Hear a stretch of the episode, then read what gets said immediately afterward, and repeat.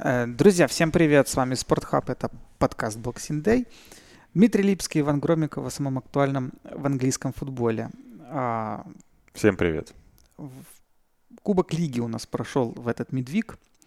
Э, винтажный Кубок Лиги, которого, до которого никому нет дела, а большие клубы в нем не брезгуют сыграть э, вторым составом. Ну вот, по-моему, я вот сейчас смотрю, прям сейчас у меня перед глазами lineup Ман Юнайтед на, с матчем в Челси. Ну, у Ман Юнайтед как раз Юнайтед, состав, да, как раз, наверное, единственный клуб, который вот максимально боевой, ну, почти максимально, да, то есть есть э, смена вратаря, и Брэндон Уильямс еще сыграл со стартовых минут, а все остальные там, в принципе, в принципе, как бы... Ну, смена вратаря это идет на пользу, скорее, Манчестер Юнайтед, если нет ДХ в воротах. Ну, наверное, с этого матча мы и начнем. Победа Манчестер Юнайтед 2-1. Да. МЮ забил больше, уже второй раз к ряду забивает больше одного мяча. Команда... Ну, я, понимаешь, я подвожу к тому, что вот Атлант расправил или не расправил еще. Может, рановато все-таки говорить о том, что он что-то расправил. Они просто играют ну, нормально. До этого они играли очень плохо, а сейчас они играют нормально. Ну и понятно, мы с самого начала сезона говорили о том, что Манчестер Юнайтед, ну, скорее всего, всю компанию будет выступать там чуть лучше, чуть хуже, чуть лучше, чем хуже. Просто до этого были стандарты уж слишком низкие в последний месяц. Но сейчас они сыграли нормально. И с Норвичем, и с, э, этим, с Челси. С Партизаном они, конечно, отбивались там по полной, но это можно понять, это тяжелый выезд, Балканы.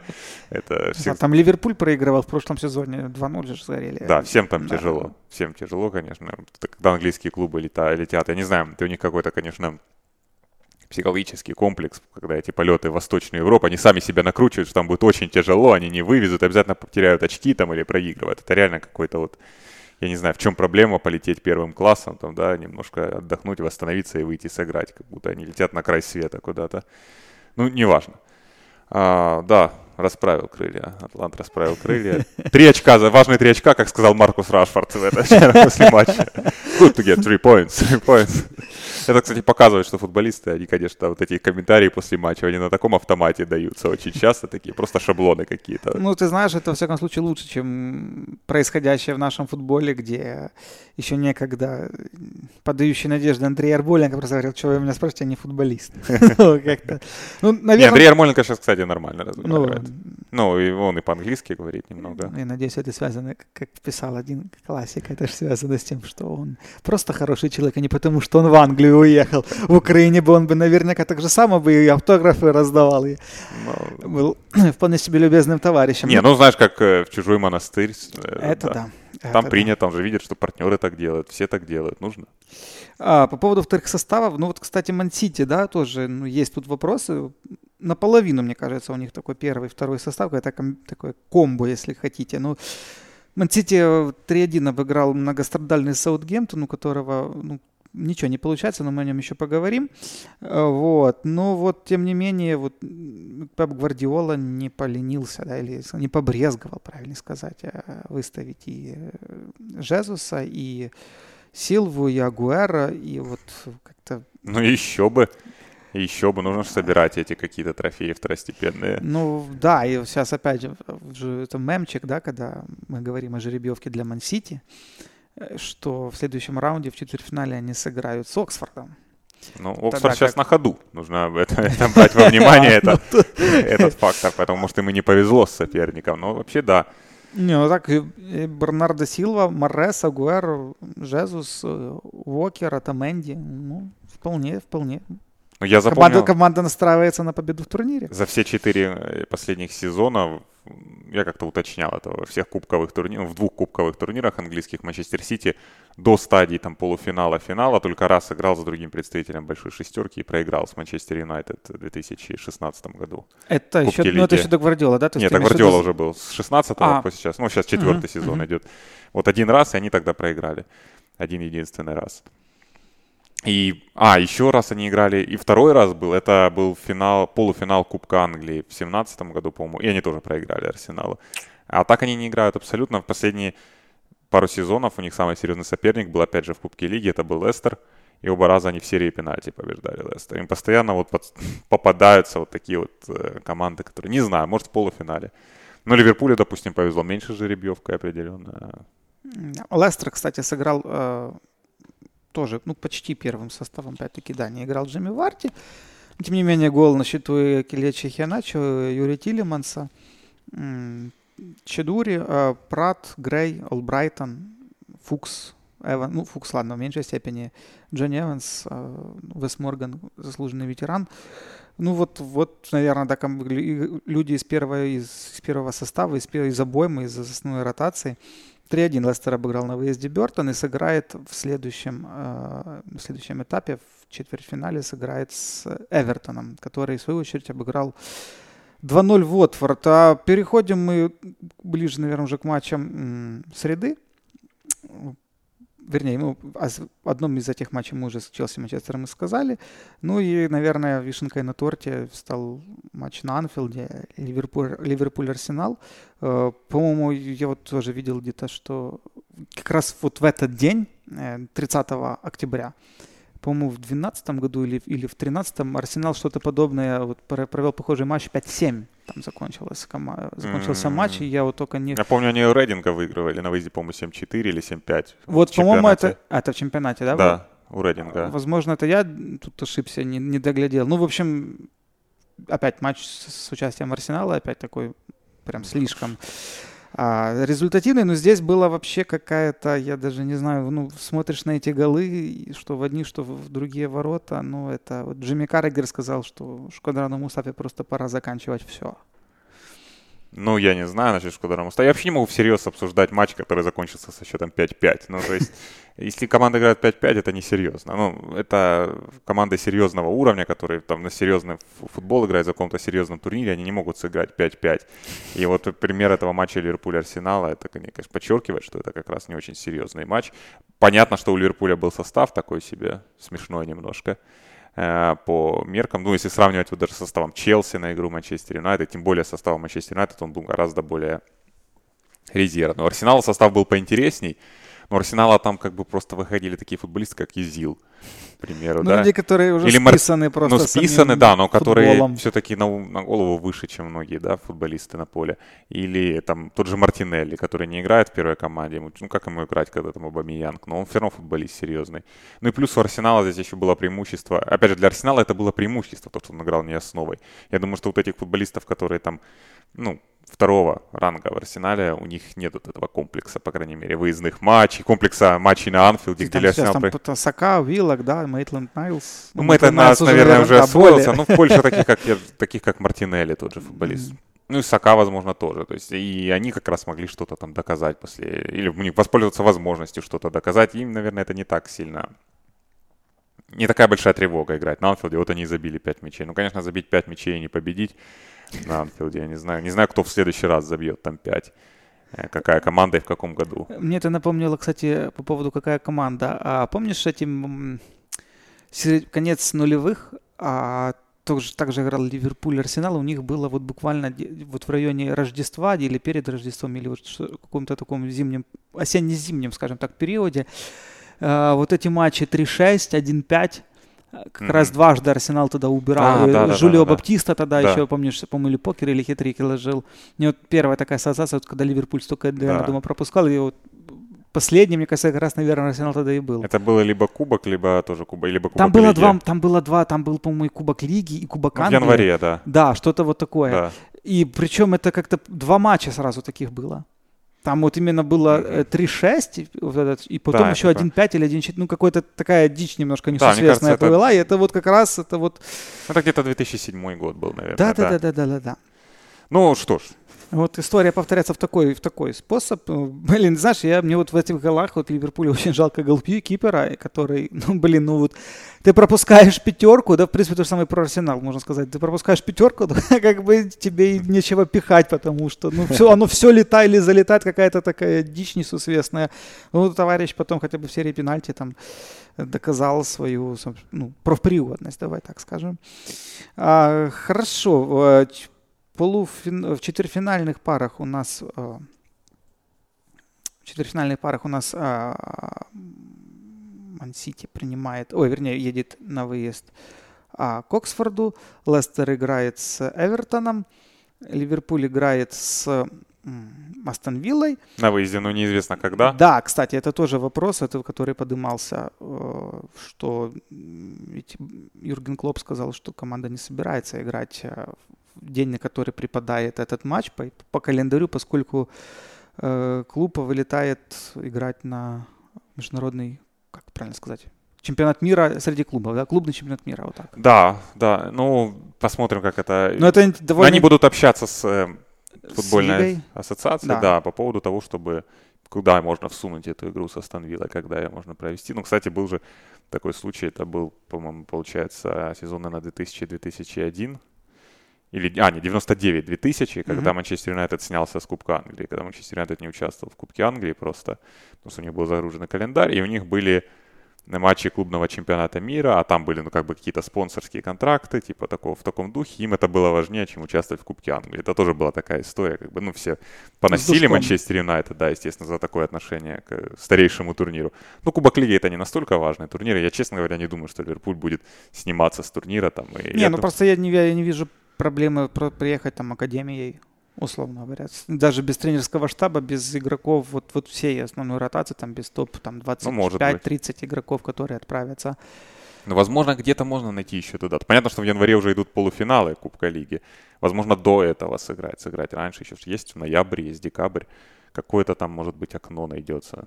Не знаю, я просто не изучал этот вопрос. Но, но раз все так сложно, то действительно, раз об этом нужно говорить, значит, э, окон не так много. И последняя пара. Есть. Манчестер Колчестер. А мы перейдем, останемся пока в теме, в теме Ливерпуля. Тут э, в нашем патрон а, подкасте, в нашем мейлбеге люди задают вопросы, и в том числе, в том числе касаемо премьер-лиги, один из которых был посвящен Юргену Клопу. Вот, сколько Клоп еще... Чем будет заниматься Клоп по истечению контракта с Ливерпулем? Останется ли он или поедет в Баварию, или а, возглавит сборную Германии? Ты вообще какой видишь перспективы Юргена в Ливерпуле как таковые? Потому что эту тему очень любят СМИ муссировать, и Юрген так подыгрывает, я бы даже так сказал. А когда у него заканчивается ну, контракт? через три года. А, ну это еще не скоро. это еще очень не скоро. Ну это относительно не скоро, но как бы ты же понимаешь... За три года еще можно все выиграть в Ливерпуле и уйти со спокойной душой. Как... Ну болельщики Ливерпуля ж там хотят видеть в клопе там, нового Шенкли, не знаю, Пейсли или кого-то такого, что останется серьезно надолго, но Действительно, Юрген, на все эти вопросы относительно его будущего, а, он так ну, двузначно отвечает, что ну вот там у меня семья, у меня там какие-то есть обязательства перед там, и женой, детьми и так далее. И в то же время здесь же курсируют слухи о Баварии, о, о сборной Германии. То есть он тоже говорит, что Германия сборная интересна. Ну, теоретически можно представить все, но Германию представить легче, чем с Баварией, к примеру. Потому ну, что... во всяком случае, да, Юрген не из тех людей, которые... Вот... Ну, у него, ты знаешь, что... По-моему, Бавария даже не клуб его типажа. Да, это не клуб его типажа. Ему действительно, вот Боруссия, Ливерпуль, и да не просто потому, что он там работал, мы можем говорить по факту, но у него такой характер, ему интереснее какого-то спящего такого гиганта. Он не любит такие самые-самые мейнстримные команды. У него уже был шанс возглавить, к примеру, Манчестер Юнайтед в 2014 году. Нет, он, конечно, размышлял, он серьезно над этим размышлял, потому что возможность шикарная. Но когда приехал Вудвард и начал что-то рассказывать там о Диснейленде, типа о футбольном Диснейленде, ему это показалось каким-то, ну, таким слащавым слишком. Ну, это, по крайней мере, Вудвард так себе подавал. То есть ну, все-таки интереснее какой-то клуб немножко ниже рангом взять. И, мне кажется, столичный. Ну, Мюнхен это не столица, но в футбольном плане, да. Это все равно Бавария это, это даже не ну, Манчестер Юнайтед да. в Англии, это еще больше в Германии. То есть, мне кажется, это не для него работа. Поэтому я и в реале его, к примеру, не представляю, чтобы он работал в каком-то вот таком большом пафосном клубе, как бы доминирующем. Я, честно, это... А в сборной Германии, ну, вполне возможно. Почему нет? Тем более, наверное, он не уверен в этом, знаешь, пройдет три года, во-первых, у Ливерпуля все может быть не так хорошо. У Боруссии тоже до определенного момента все было здорово, великолепно. А потом раз и случился, команда так обрушилась очень сильно, и он уже понял, что нужно уходить, и в Боруссии поняли, что ему стоит уйти. И, возможно, и в Ливерпуле так будет. Может, не настолько драматично. И ну, поэтому... у Ливерпуля, если даже взять банально сегодняшний состав команды, вот как раз через три года намечается перестройка, ну, перестройка состава. Может быть. Вот сегодня все игроки в прайме, а через три года это надо будет ну, резать по-живому, что называется. Да, да, и вообще, как бы они очень много играют. Ну, не факт, я вот не уверен, что Салах, там, Мане и Фермина пресловутые, которых сразу говорят, что они смогут и в следующем сезоне показывать такой же футбол. Они очень много проводят матчей, это может сказаться на их физическом состоянии, в, кон... ну, в конечном счете может сказаться в какой-то ну, в целом момент. африканцы, они как-то после 30 ну, я эти японцы, они вообще, по-моему, перестают там уже к 27 или когда-то.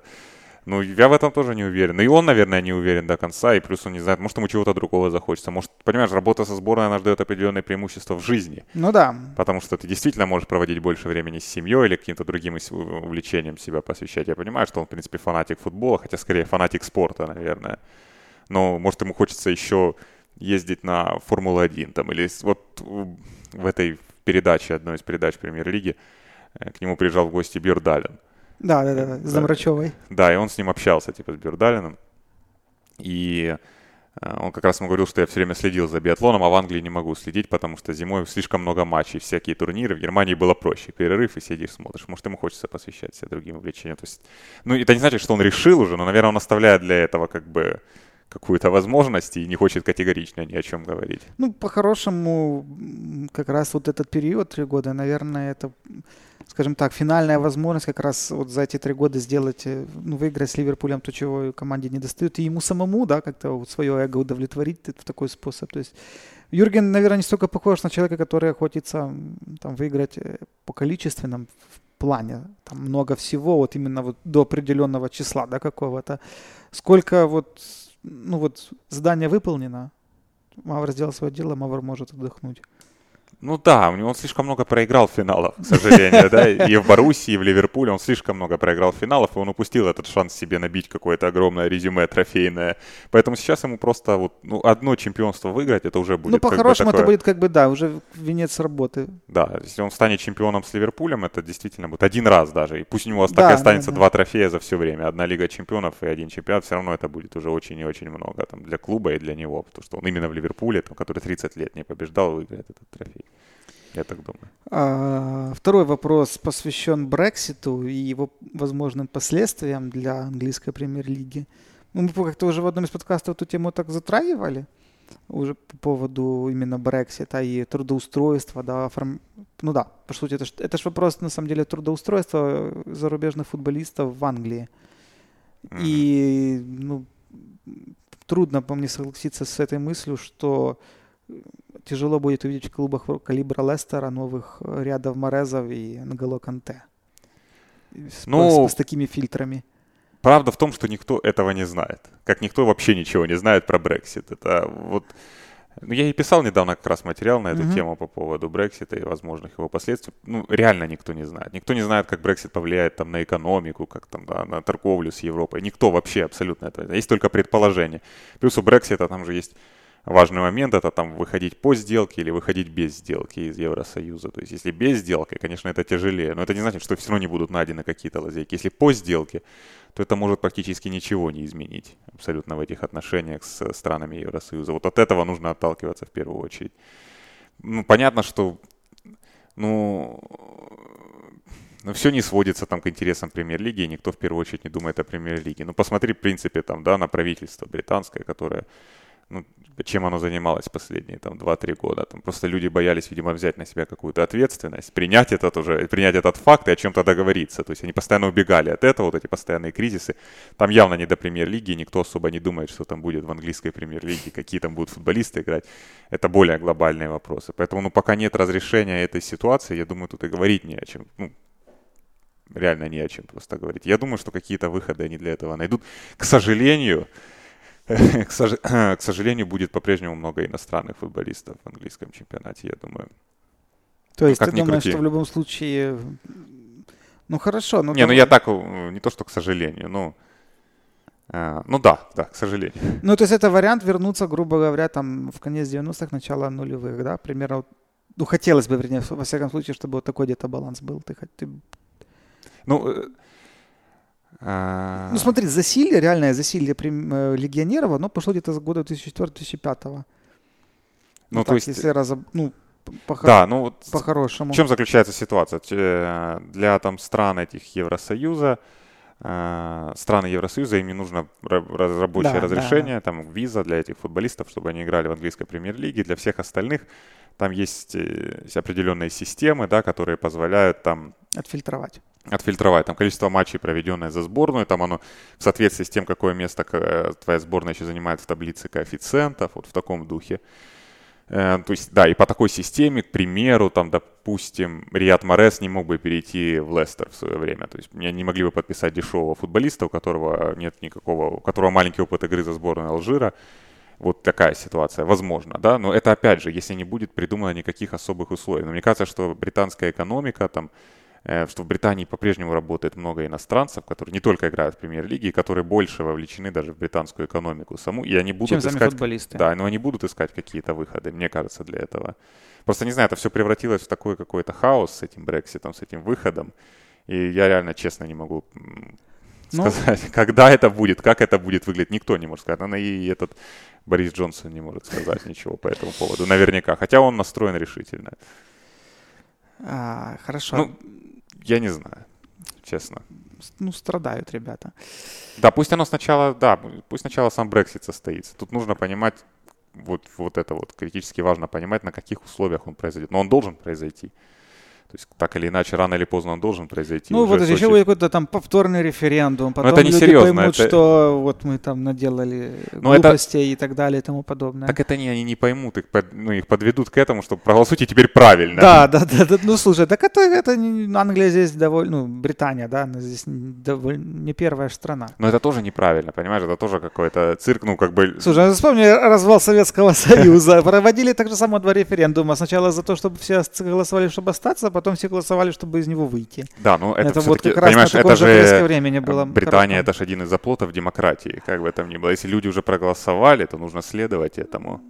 И ну, ты не можешь голосовать до тех пор, пока какое-то э, какие-то там элиты, там, знаешь, или либералы все будут довольны, столичные, пока, пока они не будут. Конечно, там разбег не такой большой был, естественно. Ну да, время. там минимальный на самом Но деле. Но если был. вы уже это сделали, нужно как-то этому следовать. Ну, ну как-то это будет смешно проводить повторное голосование. Брать на себя, видишь, брать на себя ответственность никто не хочет. Да, никто не хочет на себя брать ответственность. Вообще, наверное, мне кажется, это главная проблема. Ну, если мы отвлекаемся уже от футбола, то, наверное, брак ответственности, нежелание брать ответственность, наверное, то, что характеризует сегодня сегодняшнее время, в котором мы живем. Ну, политическое, во всяком случае. Ну да, но видишь, пришел этот Джонсон, который хочет взять на себя ответственность, но его, получается, чмырят все, потому что, ну, все равно все хотят сохранить какой-то статус-кво, все хотят, все боятся изменений каких-то. А вот кому нельзя бояться изменений, это Саутгемптон, у которого все настолько плохо, что вот если там все останется как есть, не, будет, никто не примет не возьмет на себя ответственность, то все э, может кончиться очень и очень плохо. Мы говорили о том, что вот, когда команды высокого уровня играют между собой с счетом 5-5, это трудно, тяжело воспринимать. Но здесь товарищи пошли дальше и э, получили сразу 9 штук. Э, Брэндон Роджерс, ну, я не знаю, это, наверное, такой фетиш для него вот добивать лежащего. я, просто не могу Ну, он пошел в чемпионат Шотландии работать, раньше вот это свое эго тешить, там, знаешь, этими победами крупными. И то там 9-0 не было. Ну, тут, да, тут отмечаем, что на 12-й минуте был удален Райан Бертран, ну, к, этому моменту уже Лестер вел 1-0, ну, а дальше поехала просто, и, и ты смотришь на этого Варди, у которой такое отношение, ну, пацаны, все, вы забили, дайте мне теперь. Я вот... Прям в конце было смешно, уже после финального свистка, когда Вардик кому-то подходил, и он так смеялся, типа, что это было вообще в таком духе. Говорит, ну ладно, типа, позабивали, была возможность. Как-то повеселились. Ну, насколько это вообще меняемо, вот откуда, откуда этого у Саутгемптона взялось, потому что, ну да, клуб клуб, давай так скажем, переживает определенную депрессию после ухода, я не знаю даже кого, Рональда Кумана, наверное. Да нет, после того, как футболисты стали слабее, я думаю. Ну, тренерские назначения тоже были ошибочные, но глобально начали уходить сильные игроки, а таких же сильных не стало появляться в Ну, в это, клубе. наверное, аналогично и с тренерским связано. Ну, больше все-таки с руководством. Больше... Руководство, которое определяло вот эту, которую все хвалили, их стратегию покупки, по, по продаже игроков и, по, и собственных воспитанников, э, взращивания. Ну, вот на назначение, например, Альфа Хазин Ютля наш ведь встречалась с таким позитивом, потому что человек я... вроде думающий, во всяком случае, вроде строит игру, умеет, но вот откуда это взялось? Ну, я и не, не отношусь к нему с негативом. И, в принципе, если посмотреть, если убрать из общего вот этого контекста, выдернуть оттуда игру с Лестером, ну, возможно, еще игру с Челси домашнюю, так, когда они 1-4 uh-huh, проиграли, то, в принципе, ну, у Саутгемпта ничего такого страшного, депрессивного не показывал. И результат, и по результатам, и по игре, ну, ничего там нет. Такого, чтобы говорить, это одна из слабейших команд, это кризис, и тренер должен уйти. Почему так случается и почему Саутгемптон вообще выступает нестабильно? Ну, я думаю, тут есть несколько факторов. Ну, один фактор – это фактор немецкой Бундеслиги.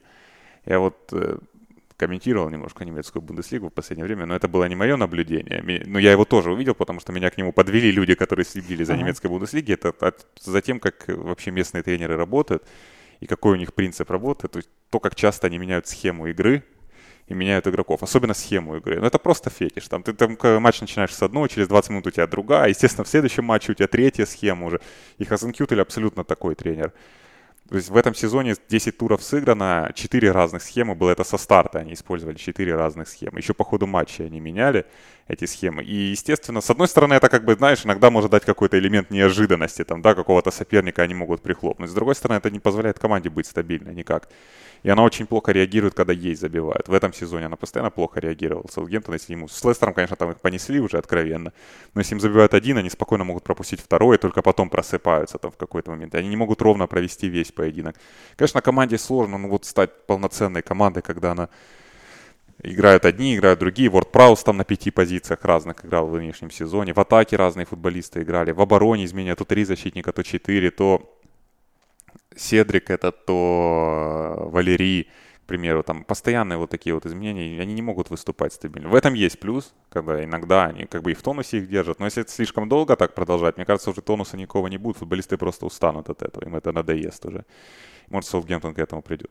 Но ну, а помимо этого, я думаю, что состав стал слабее у Саутгемптона 100%. И нету какого-то такого, давно не появлялось какого-то импакт-плеера, так, знаешь, в команде. Ну, как Тадич был в свое время. Да, но и у них, так ты заметь, у них, в принципе, вот это э, обновление команды, оно у них как-то застопорилось. Если раньше это все было, машинка работала, то есть там даже, причем не только в контексте, что вот хороший, там, вы, товарищ, выстрелил, там, продали в большой клуб, а были там такие, кто просто не задерживался.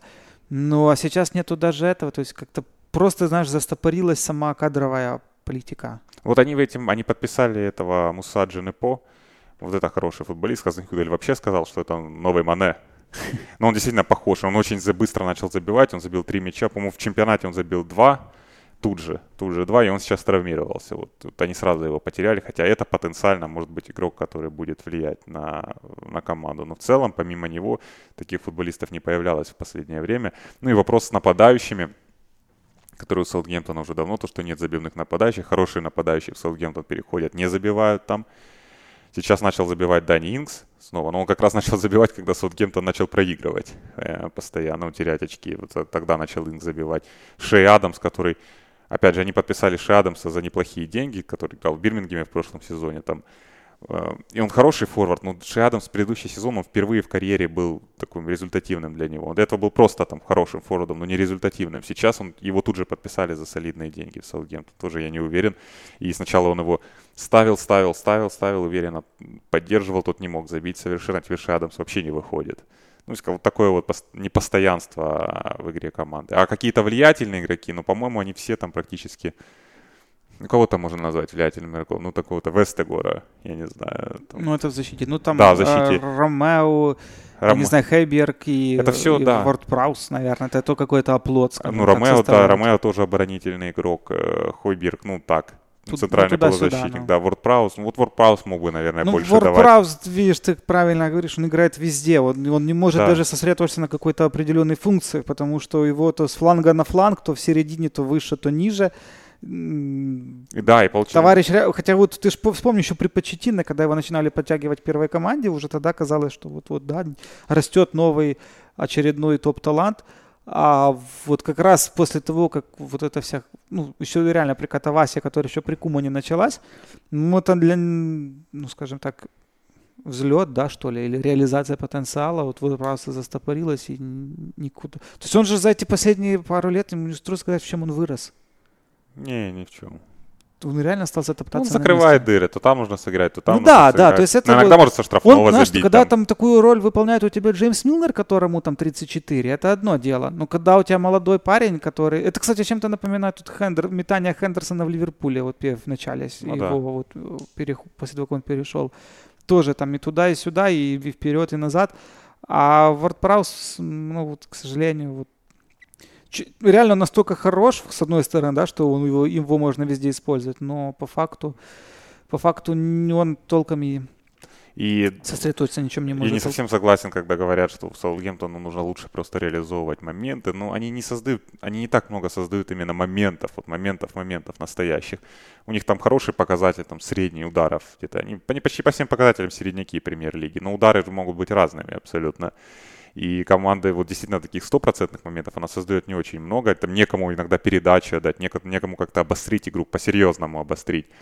И там даже посмотришь, там ассистентов Саутгемптона, там всего 4, 3 футболиста, по-моему, отдавали голевые передачи в этом сезоне. Там, ну, что-то от кого-то отскочило, то есть из них из четырех этих голевых передач две отдал Буфаль, который резервист. Вот, кстати, продолжая тему вот эту по поводу, мы начали зацепились за WordPress, который никуда не прогрессирует. Аналогично, можно сказать, и про Буфаля, который начинал довольно, довольно неплохо, да, во всяком случае, казалось, что это серьезный игрок. И то же самое Натана Редмонда касается. Редмонд, наверное, зажег ярче всех, наверное, из всей этой плеяды под последних игроков он, наверное, был самым таким близким, возможно, да, ему не хватило, наверное, где-то еще сезона, возможно, на том же уровне, которым он начинал, чтобы числиться куда-то там на переход, да, по, по статусам выше. Но опять-таки мы видим, что Редмонд деградировал, Буфаль деградировал. Но он сначала прибавил, с, когда Хазенхютель пришел, Редмонд, он так прибавил. Ну, команда перешла в более вертикальный футбол, да. и понятное дело, что после Полигрина для Редмонда это было как бы что-то новое, да, глоток свежего воздуха. Но здесь как бы глобально, да, если взять тренд, это то Редмонд ведь... Это как раз один из тех тоже, кто мог бы считаться оплотом, но ну, нужно прекращать в какой-то момент поиск, нужно к чему-то приходить. Команда на длинной дистанции, она же не может играть так постоянно с разной схемой. Нужно футболистам уже определять, кто там на кого положиться, а он, видимо, не может ни на кого положиться толком. Ну и просто есть какая-то склонность вот это вот немецкого, немецкой школы современной к этим постоянным тактическим изменениям. Ну, ты знаешь, я, кстати, вот раньше, сейчас за Бундеслигой ну, вообще не слежу, но вот раньше, кстати, вот я говорил по поводу смены постоянных схем, да, я как-то себя словил на мысли, что вот не, может быть и сейчас это продолжается. Ну, в немецкие, в немецких в Бундеслиге именно тренера меняются там один за другим, там пару, пару сезонов на выход. И причем они ходят одни и те же люди по разным по так там тренеры клубов. все одинаковые. Да, все одинаковые. То есть тренера одни и те же, и они ходят по кругу по всей Бундеслиге, колядуют. И вот, блин, я такой, ну как с таким? Ну, Не, сейчас появляются молодые, сейчас появляются молодые. Там Вердер постоянно подтягивает кого-то там из своей школы. Виктор э, Скрипник. Э, Виктор Скрипник. Вот в Шальке был классный тренер такой, ну, типа, сначала ну, второе да. место, а потом 16, 15. Это непонятно вообще, что он из себя представляет. Какие-то новые имена появляются, но они реально они все похожи очень между собой. У них у всех вот эта одинаковая философия высокого прессинга, и все друг друга прессингуют. Футболисты слабые, и все друг друга... Хуб Стевенс еще жив? Ну да, наверное, не знаю. Вот для меня, знаешь, ассоциация Бундеслиги с тренерами, вот она мне что-то с Хубом Стевенсом а, вот ну, в этом плане. Больше, даже там не с Магатом, там не там с теми товарищами, которые тренировали Баварию там, или. Боруссию, а вот Хуб Стевенс вот, в любое время дня и ночи как бы и Гамбург, который вылетел, да. Ладно, последняя тема нашего сегодняшнего подкаста это э, надвигающееся э, вручение, да, или как, как правильно сказать? Церемония. Церемония, да, церемония награждения Золотого Мяча. Мы сегодня поговорим о том, кто на, вот с английских клубов, да, о том, кто там фаворит и кто, кто может рассчитывать на что-либо в этом в, этом, в борьбе за этот приз. А взяли мы выборку из букмекерских контор, которые вот оценивают вероятность э, получения этой награды. Ну, на данный момент безоговорочным, я хочу вот именно подчеркнуть, безоговорочным фаворитом считается Вирджил Ван Дайк. У него коэффициент всего 1,44. То он и получит. То есть Лионель Месси 3, Роналдо 9. Хотя где-то я читал, что вроде как где-то в некоторых конторах Роналдо упал там до 4. Ну какой может быть Месси? Я... Не, ну, понимаешь, как бы я могу понять там рекорды, голы и так далее. Ну. Но Барселона. Ну, Барселона выиграла чемпионат Испании, в котором у нее не было конкурентов серьезных вообще никаких. В Лиге чемпионов она ничего не выиграла. Копа Америка естественно. Естественно, они тоже, Аргентина тоже не выиграла. Мы же должны это учитывать. Мы же не можем просто говорить о том, ну, с Аргентиной, кто сам лучше всех играет в футбол. Да. Там, там фиаско с Аргентиной было. Кто лучше всех играет в футбол? Ну, тогда можно постоянно давать Месси, Роналду. Нужно учитывать еще какие-то дополнительные факторы. Плюс кто еще произвел эффект. Понимаешь, так как Голо Канте в свое время получил награду лучшему игроку. Ну, какой-то хайп вокруг него поднялся в медиа в тот момент. Ты знаешь, что он стал каким-то принципиально другим футболистом, или что он был безоговорочно лучшим. Нет, ну какой-то хайп вокруг его имени поднялся и проголосовали за него. То же самое с Ван Дейком в нынешнем сезоне. Периодически любят, ну редко такое бывает, да, но периодически хотят поощрить там не атакующих футболистов. Вот Ван Дейк, мне кажется, попал в нужное время. Ну это же со времен Канавара, правильно? Получается, вот, у нас первый Наверное. Ну да, ну вообще у нас все время Месси, Месси, Роналду были. Модрич в прошлом году получил да, золотой разбавил. мяч. Хотя этот ну, это... Ну, вот, кстати, Модрич, да, я вот, вот, вот, вот насколько... Ну, это же даже не победа была в, в чемпионате, на чемпионате мира. Это же даже, ну, там, второе место. Когда Зидану дали там после 98 -го года, ну, это еще как-то там читалось, да, во всяком... Ну, как-то это в этом логика была, потому что, ну, вот... Ну, вот просто так. нельзя было дать Роналду и Месси, было бы за прошлый, за 2018 год они не дотягивали, они для них это были посредства. Модрич, ну, Модрич, я в Модрича, честно, не воспринимал даже... Ну, да, Модрич выиграл Лигу чемпионов, Модрич дошел до чемпионата, до финала чемпионата мира, ну, вот можно ли назвать Модричем? Я, например, много спорил на эту тему. Я не считаю Модрича вот в том реале даже игроком топ-3 команды. Не, ну, может быть, топ-3 он и был. Мне кажется, он просто не играл так уж ровно там весь год. И в Лиге чемпионов он не играл так уж ровно. Ну, как-то, ну, вот как-то оно сложилось. Не было просто других достойных кандидатов, мне кажется. А кто был там топ-3? Ну, Роналду. Кросс, Рамос. Ну, Рамос ну, не, ну это лидер команды, ну он же всегда Ну, ментальный, да. Ну, вот как-то... Ну, ну, как защитник, ну так, не, не всегда. Но все равно, не, ну Модрич, наверное, тоже тянет туда на, наравне с ними. Ну, в том году, в 2018. Но Ван Дейк это более надежный кандидат. Да, не потому, что он играет в Англии или играет за Ливерпуль. Он все-таки этот сезон, этот год проводит ровнее. Ливерпуль выиграл Лигу чемпионов. Ну, второе место в чемпионате, но все равно. В чемпионате Англии он в любом случае лучший центральный защитник в этом 2018-2019 году. Вслед за, кстати, вот как ни странно, вслед за Месси и Роналдо следующим идет не кто-то из тройки форвардов Ливерпуля, а идет Алисон Бекер, который выиграл Кубу Америка.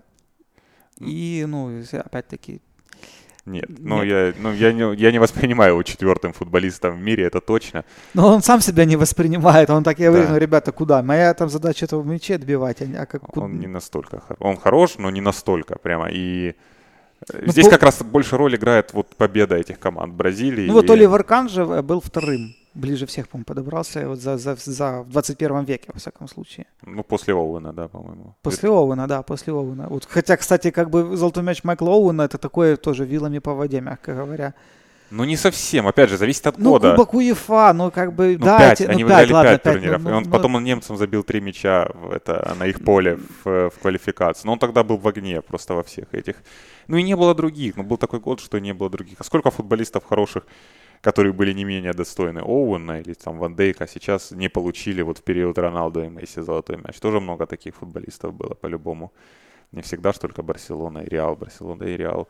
Ну, кому-то везет просто в определенное время. А, ну вот наравне с Алисоном э, также нет, вернее, Алисон ярко четвертый, да, получается, по котировкам. Коэффициент 41.